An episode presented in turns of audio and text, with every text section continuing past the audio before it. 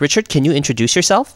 Good evening. My name is Richard Wheatley. I am a visually impaired Magic player from England. I have been playing Magic for about a year and a half now. My favourite colour is red, and the sky is not green.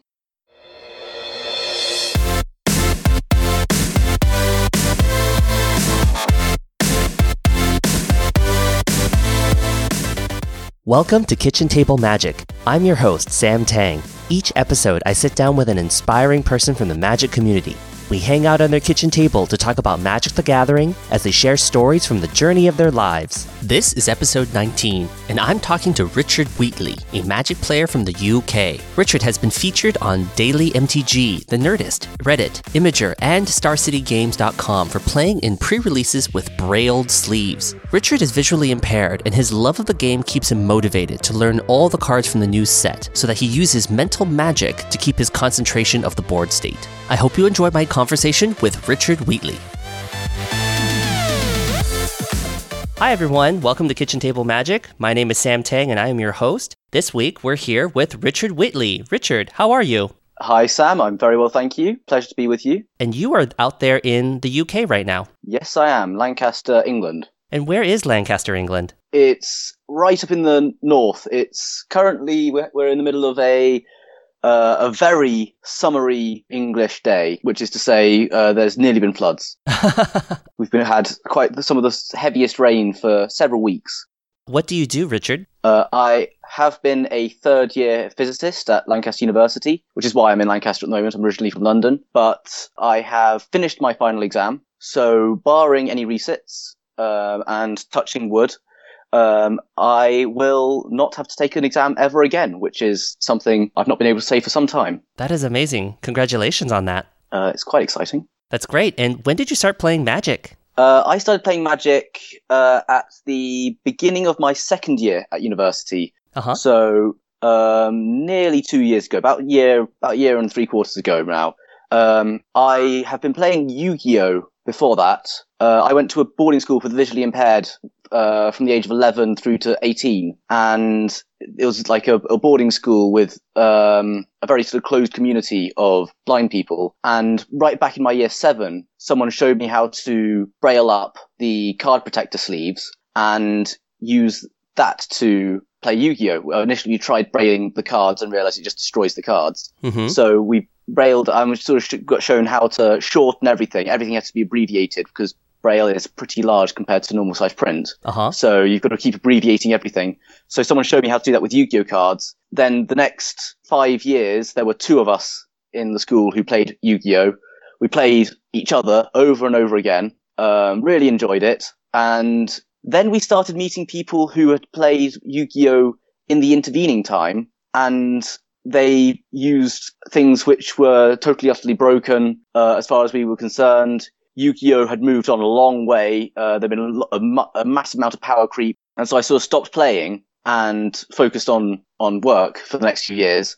And until I was at university, and someone you know said, "Magic isn't the same. Magic is different. Magic they've done stuff to make sure you you don't get this slow increase in power over time." So I, I resisted for a while, and then I, I realized everyone around the role play society, uh, around the the sci-fi appreciation society. Everyone seemed to be playing Magic, so I decided to give it a go. That's so funny that you kind of had to get egged into playing Magic. But of course, I then you know tried ma- Magic and bought a Temur deck. Uh, I should have chosen Abzan. I should have chosen Abzan. um, I, it was right. It was the very. It was basically the week after Khan started. I bought a you know an intro pack I wanted to go for something which was big and stompy, and I was told, you know what, team is the best for that. Uh huh. They have, you know, because technically they, they revolve around having big creatures. Right. But as as we all know, the stompy clan ended up being Abzan with Siege Rhino and four four indestructible hexproof dudes and stuff like that. Yep. Uh, and so I sort of got into, you know, started playing that. And I also realized that there was a week, every week I could go and play a tournament where I got to play a whole range of different people. Uh-huh. Uh, rather than just, you know, me and one other person playing over and over again. Uh-huh. I actually get to play a range of different people every single week. That's great. The funny thing is that the person who got me to play, he bought, at the same time, he bought a Sultai deck. Uh-huh. And Um, he actually had very little idea of how to play. I now realise, Uh huh. and he stopped almost immediately. He stopped going and said, "I "Actually, need to focus on work," and you know, focus on work for the rest of the time. And I then had to find my own way. And so I had a couple of times where I got lost in, in town and stuff because I didn't know my way around very well. You know, eventually I managed to sort of learn the route there. And I've been going basically every single week I possibly can ever since. And just for reference for the audience, Richard is visually impaired and he has been featured on The Nerdist, the front page of Reddit by Star City Games. Yes, I was, yes. I just think it's incredibly interesting that you figured out you needed to use a Braille typewriter on sleeves. Yes, I use a Perkins Brailer named after a guy who also set up the uh, the blind school out in America. Actually, Uh huh. uh, the Perkins Institute out in America. Um, looks like an old-fashioned typewriter. Uh, weighs about ten pounds, about five kilos. So you type out everything on a card sleeve, and you said earlier that you shorthand some of the, the text, right? Some of the keywords and rules. Yes, so I have to find uh, different keywords and symbols. There are multiple codes in Braille. You have grade one, which is simply letters, A to Z, but then you have grade two, which is sometimes it's a letter on its own means a word, like the letter D on its own means do, letter E means every, or you could have combinations of letters or symbols. So a, a specific dot followed by a D will actually mean the word day. Uh, that dot followed by a Q will mean question, but that Q on its own means quite there's a whole load of sort of different ways to do symbols which mean entirely different things in different contexts. For example, on wooded foothills, when, the moment I see WD, I know it's wooded foothills. None, no other cards start with that WD followed by some sort of space. Uh huh. And if I'm running a card in my deck, I know what it does. I don't need to read its card text every time. Uh huh. Initially, I would study all my cards. I watch all the spoiler videos. I watch all the um, card analysis. And so when I'm playing games with people, nine times out of ten, when someone plays a card, I will know what that card is and Uh-huh. does and understand its place, what it means their strategy is basically is. I uh, possibly spent a bit too much time during my degree doing that, Mm but that's entirely another matter entirely. But uh, it's it certainly is. Um, I spend a lot of time learning all the cards in the format. I do forget some, and occasionally I'll ask someone to re- read a card text to me, uh, specifically words like may and must. Hmm. Mm hmm. Uh, these days, when I'm brailing a card, I will almost I will almost ignore all the relevant stuff on it, Mhm. apart from maybe just putting the word may or must. Uh, in I'll make sure that that is it, it is explicit Ah. whether it's a may or must, just because I know that a card what a card does, but whether it's a may or must ability is you know more is more likely to be something which I don't remember the exactly which way it is Very cool. That's how I, I do that. I cut it down to the things which I might not remember about the card rather than the actually important stuff on the card because I remember all the important stuff. That is fascinating. Who taught you to play magic? It was a friendly Bulgarian who lived in the room opposite me here at Lancaster and he was a casual magic player and he bought uh, his Sultai deck at the same time as I bought my uh, Temur deck and we started by playing each other and then he took me down to the local game store well the, the cafe that sells magic and runs FNM Uh huh. and I uh, started playing there every week. And then he almost immediately stopped playing, having sort of taught me the basic rules. Teaching me the basic rules probably wasn't as difficult a thing as it could have been Uh huh. Because, well, because I had already been playing Yu-Gi-Oh, so I had an idea of roughly how card games worked. Uh huh. Although getting used to the idea that you, you could attack someone directly um, was weird because obviously in Yu-Gi-Oh you attack creatures, and then when they have no creatures left, you then attack them directly. The funny thing was that when I was a kid and I first started off, I always wanted to just attack the creatures. I was like, oh my gosh, that's a bad creature. I, I want to get rid of that. And people have to keep telling me, Sam, you cannot attack creatures. You have to attack the player, and you just have to cross your fingers. They block with that creature if you wanted to get rid of it. I had no idea there were even like removal spells back in the day. so I was like, uh, oh yeah. this is hard.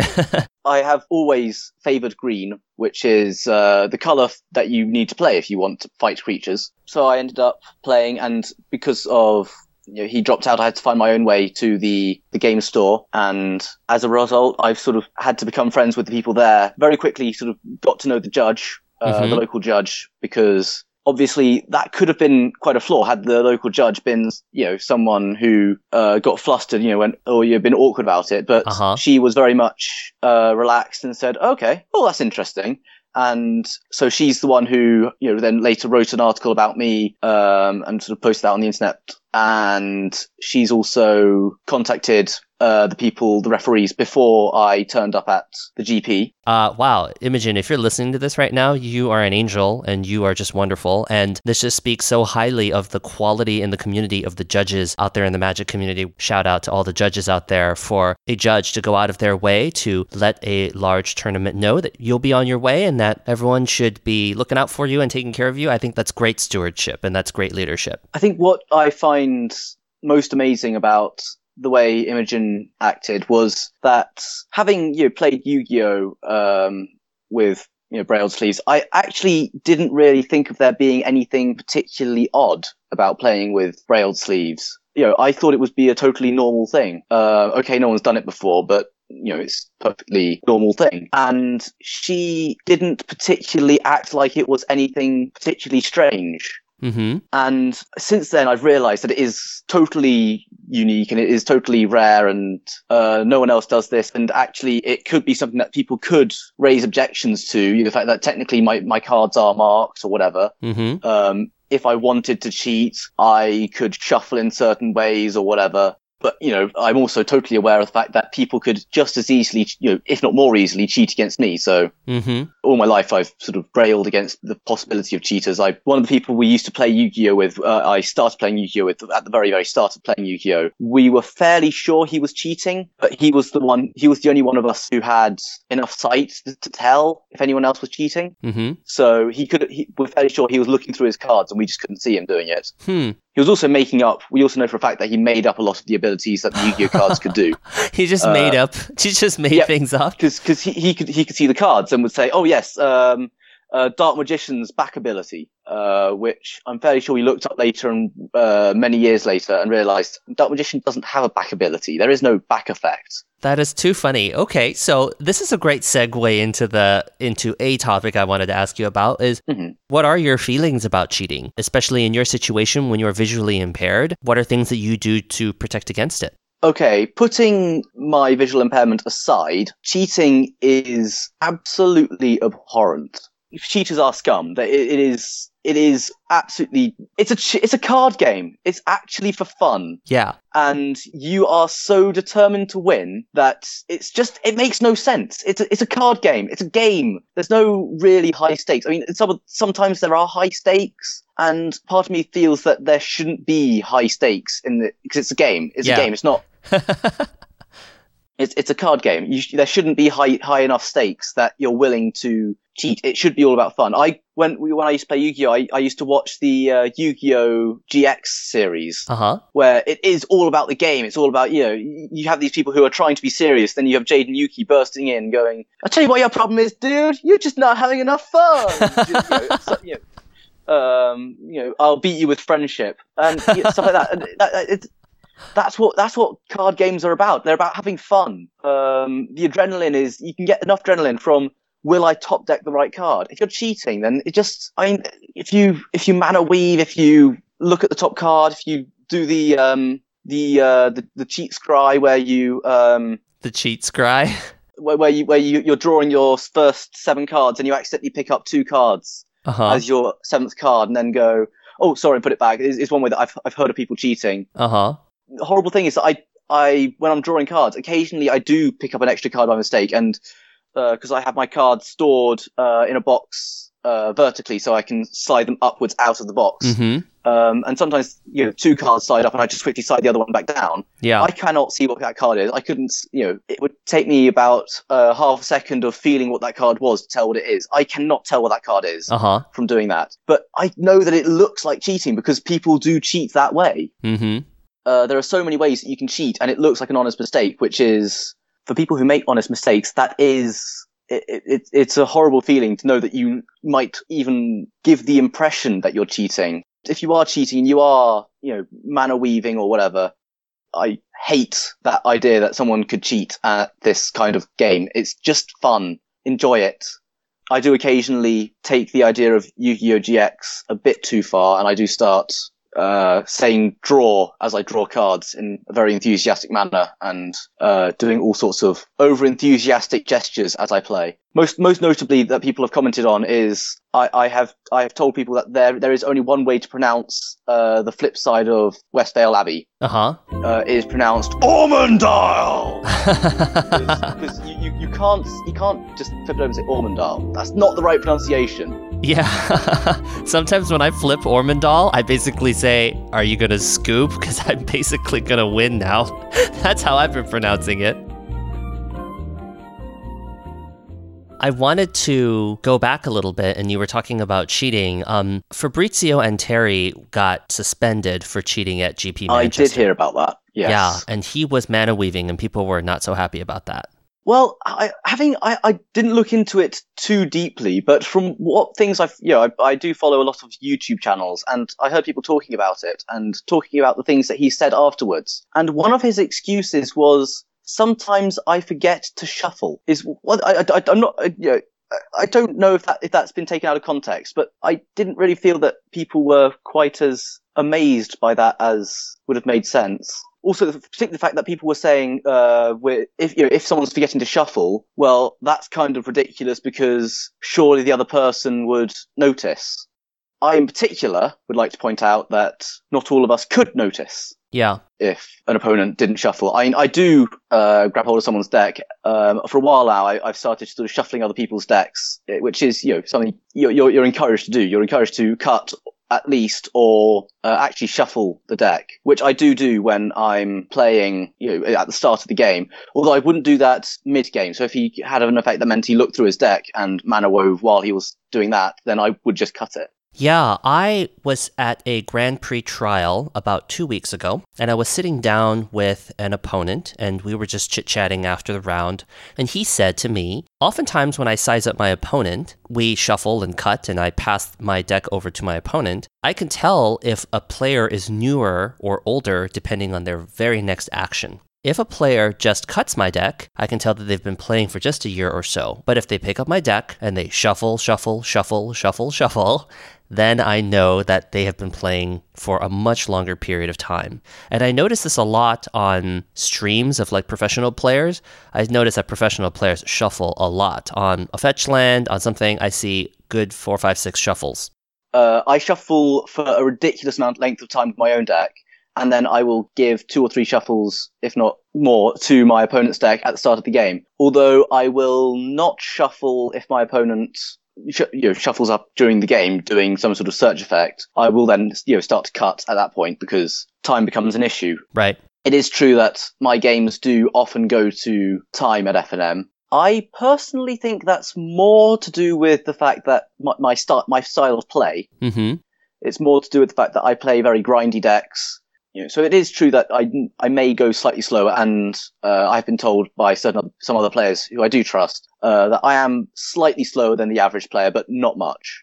Yes, and because of your visual impairment, you always memorize the game state. Yes, I do. When I used to play Yu-Gi-Oh with my friends, he's actually slightly blinder than I am. I've got a little bit of sight in my left eye, so I can see a little bit. I can see a small amount, enough to sort of for navigation and you know, so I don't collide with objects. Mm-hmm. However, he could see even less, uh, basically just colors uh, not, not even colours actually, just light and dark. So he would sit on his bed playing Yu-Gi-Oh on his bed. I would be sat at my desk with my back to him, and we'd be playing Magic, uh, playing Yu-Gi-Oh like that, just totally unconnected to each other. We didn't need to be facing each other particularly, as long as we could hear each other. That's all that mattered. We used to play uh, Yu-Gi-Oh over the phone, um, all sorts. So we, we never sort of we never looked at each other's field. So I sort of got quite good at remembering what he had. Sometimes I make mistakes, but and I think that makes you a better player. I like to think so. Not sure if it does, but I like to think so.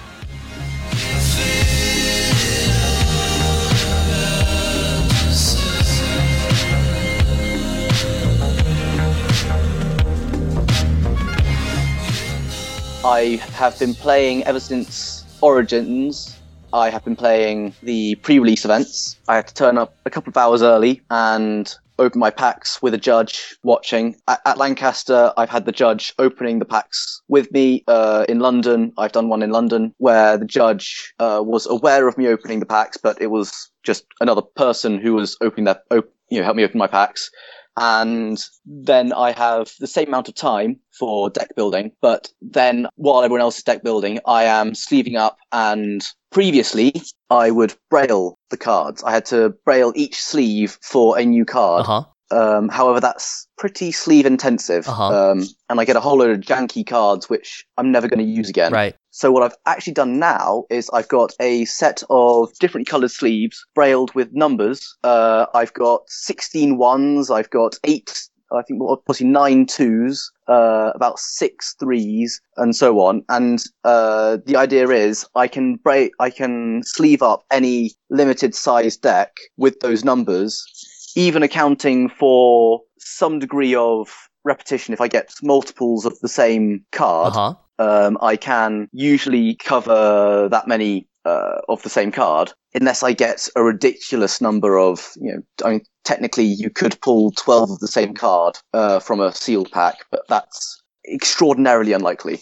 Okay, so run that through uh, one more time. So what you do is that you braille up sleeves ahead of time With numbered sleeves. with numbered sleeves. So you've got a bunch that say one, and a bunch that say two, and a few less that say three. And then less that say four, a few less that say five, and then by the time I get to six, uh, I think I may have three sixes, but from seven onwards, it's all twos up to uh, about I think twelve, and then above twelve, it's all one odds, and then I've got a few extra ones which I've brailled as fifty-four, uh, seventy-two. And stuff like that, which uh, act as sort of wild cards if I have actually got too many uh, for one number and then I so then what I do is I then get a piece of, a separate piece of paper, a braille piece of braille paper, and rather than having to put everything into short form and braille up each card individually, I can write number one forest, number two mountain, number three plains, number four you know whatever. I I, I write whatever, and then if it's uh, you know, being a new set, I can also write uh, number three, uh, uh, number four, Nearheath Chaplain, three one lifelink uh ex uh pay four mana exile from grave put two one one flyers Oh, I get and so i it. can write a little i can write out in slightly more detail what each card does Oh, okay. So um, on this piece of paper and it's much quicker than having to you know because you to, to put uh you got to sort of line up a sleeve roll it into the machine write your stuff shortening everything down to very precise amounts and then roll it out get the next one in roll it in put the text on very carefully and roll it out and keep doing that. That that takes a lot of time but just brailing a sentence on a piece of paper and then go to a new line and braille the next sentence. It's much faster and so i'm able to cut down the amount of time Ah, okay, I get it now. So what you're doing is that you're basically indexing every single card, 1 through 50 something, and that you have many like obviously lands are going to be the most common, so you're going to have your primary land which is in 1, so you're going to bring like, you know, 8 to 12 of those and then I get it now. So then as things yeah, become so that's that's why I have 16 ones printed Got it. because if I were running a monocolored deck, then I would only probably need 16 of that land. But uh, if I were running a two-colored deck, the most of the second one I'd need would be uh, something like a, a nine-eight split. So I only need eight of that one Ah, or possibly a nine nine. So I've actually got nine of, of number two in case I want a nine nine split and I'm running some sort of uh, deck which is land intensive. Uh, then there's only I think six because six six six uh, six of each. I'm never going to have eight 19 lands. right. I- I'd- If I had 21 lands, then I would need seven of threes. But I don't.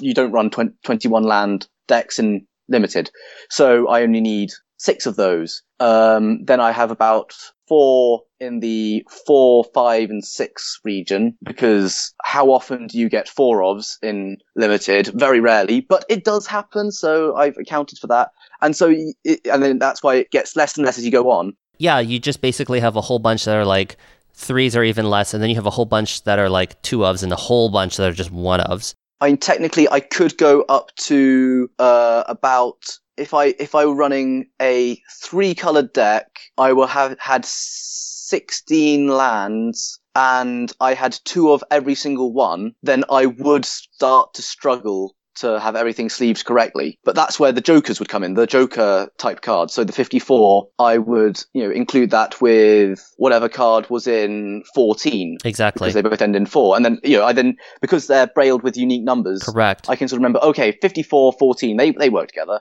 Um, and stuff like that. So that's why I sort of uh, have those Joker ones. That is amazing. I get it now. it worked quite well in the last pre-release. In the, in fact, in one of the last pre-releases I did, I decided at the last moment to join in. I did their morning one and decided at the last moment to join in their afternoon one. Uh huh. And so I pretty much I started about ten minutes before everyone else started opening their packs, and I had finished about ten minutes into the uh, the first round. So in in all, it took me about maybe half an hour more than everyone else. Uh-huh. You know, before using this system, it had been taking me about sort of two hours more than everyone else. Uh, so it's definitely reduced, which is particularly exciting because the main reason I wanted to do this and cut down the amount of time it took for doing the uh, uh, deck building was I wanted to give draft a go because Mhm. draft is obviously after you know standard it seemed fairly obvious that sealed would be fairly difficult fairly difficult probably impossible to do and you know i and uh, Imogen found a way around it. Imogen was, you know, key to making it uh, possible. You know, sort of saying, "Yeah, yeah, sure, I'll turn up Right. uh, two hours early and you know help you deck bill So you know, together we we made that one work. And so now I've looked at draft and thought, "Yeah, sure, I can do the draft." Very so cool. Having won a whole load of packs from uh, GP side events at GP Manchester, I have convinced a group of my friends to do a Shadows of Innistrad draft with me. Uh huh. I am on Saturday going to be doing my first ever draft. Wow. Whether that's going to be feasible, I will soon find out. Interesting. What kind of prep do you have to do for that, Richard? Well, I have watched a lot of draft videos. As I've said uh, before, I study all the cards coming out at a set. So I do know what all the cards do. I look at all the set reviews because also I need to, I want to be good in the, the sealed event. So I do spend a lot of time looking at uh, people's review, you know, set reviews and sealed reviews and stuff. And I do also watch a lot of uh, YouTube videos with people drafting Shadows of Innistrad. So I know what most of the cards do. Whenever I open a pack, I, I get someone to read to me the cards. And I always ask them to read it to me as if it were a draft. Mm-hmm. So start from the front and work backwards, work towards the back. And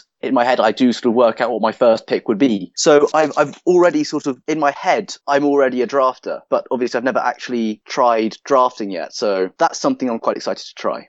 Richard, I hope everything goes well. I know you're going to have a lot of fun either way. Thank you very much. Richard, I have some rapid fire questions for you if you're ready. I'm ready. Okay, here we go. Of the five colors of magic white, blue, black, red, and green what is your favorite color and why? Green. Absolutely green. The moment I started playing, it was, it was Temur that I started with and I wanted just to play big creatures and turn them sideways and hit people. My, the first cards that I fell in love with were uh, Hydra Broodmaster, who's a 7-7 for 6, who makes stupid numbers of other creatures, and Terra Stomper, who's an 8-8 trample for 6. Those were the, the cards that I wanted to win with. Almost every deck I've ever, ever built, um, certainly every good deck I've ever built, and most of the bad ones have been green, um, occasionally splashed, or usually splashing another color, but they've always been green. Richard, question number two. If you could change something about Magic the Gathering, what would it be? Ooh. I can't think of anything right now. Possibly one thing I, I would like to change uh, is to make Magic Online accessible. Uh huh. However, that's a big thing that I would have to. Basically, I'd have to go and work on, work with uh, Wizards of the Coast for multiple years to be able to make it accessible without making it totally and utterly trash for everyone else to use. Uh huh. That is the final frontier that I would like to one day maybe uh, work on. But apart from that, no, I don't think there's anything that I'm particularly wanting to change. Richard, question number three. If you could give something to every Magic player, what would it be? Could I say a million pounds? you could. You can. Um, hmm. A playset of every card that ever existed. A playset of the entire collection, because then anyone could build any deck. It'd be nice to have no format prohibitively expensive. It would be no deck would be prohibitively expensive. I, I think it's awful that there's cost is a reason not to play certain decks or certain formats. Mm hmm.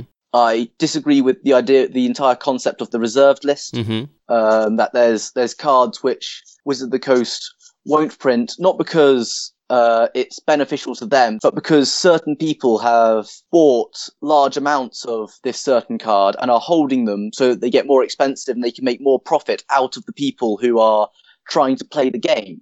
Yeah. I think the fact that we're being held ransom in certain respects by people who are buying out in order to make a profit and push up card prices, that's that's just nasty. That's just unfair. Mm-hmm. So yeah, a play set of every card. I love that. Also, people will then be able to play Momir Basic in paper. Richard, question number four. What do you see in the future of Magic the Gathering? I see Emrakul. I see uh, Nicol Bolas. I see a mechanized city that revolts against its people. Despite it having revisited it recently, I think I foresee a return to Ravnica. Another a return to return to Ravnica. Something like that, yes. And possibly even another return to Zendikar. Mark Rosewater has himself said that he has regrets about Battle for Zendikar because he said instead of being returned to Zendikar, it was more like return to Rise of the Eldrazi. It, didn't have the feel or the flavor or the excitement of Zendikar. It had all the horror of Rise of the Eldrazi. Yeah. And I think he he himself and a lot of the design team would like to go back and do Zendikar as it's recovered Interesting. and have that sort of exciting, fresh, hidden treasures and all that sort of stuff. Mm-hmm. So I think that's why I see us returning to Zendikar again. Probably that's probably not going to be for a little while, but I do see that happening at some point. Last, Richard, do you have any asks or requests of the listening audience, like where they can find you on social media or connect with you? I don't really do social media. I started doing Facebook recently, but uh, my friends have been complaining for many years that I'm not social media savvy enough. So no, I don't have a Twitter account. Uh, I, I, do, I do not tweet. If you really want to look me up on Facebook, I will be confused and ask you how you know me. um, and but you know, I probably will start talking to you. I'm, I do tend to enjoy talking to random strangers if they approach me. I have no requests apart from if you do know someone who's visually impaired and is the right person for Magic Gathering, someone who is geeky slash nerdy slash enjoys strategy gaming or stuff or stuff like that. Roleplay games and Magic the Gathering are my computer games. I would be such a hard computer game addict if I were sighted. mm-hmm. Magic and tabletop role playing are my my online games. So I would definitely say get someone into Magic for my sake. Bring more people in. Yeah. I'd love to one day be meeting other blind people and losing to other blind players. Okay, that sounds great. Well, Richard, I really wanted to thank you and I wanted to acknowledge you as well. You put a lot of generous energy out there, and it's wonderful to see someone like you playing Magic for the love of the game. And I hope that you continue going to FNMs and GPs, and I'm really looking forward to seeing you on the Pro Tour one day. Thank you very much. It's been a pleasure talking to you, and uh, I hope to see you on the Pro Tour too.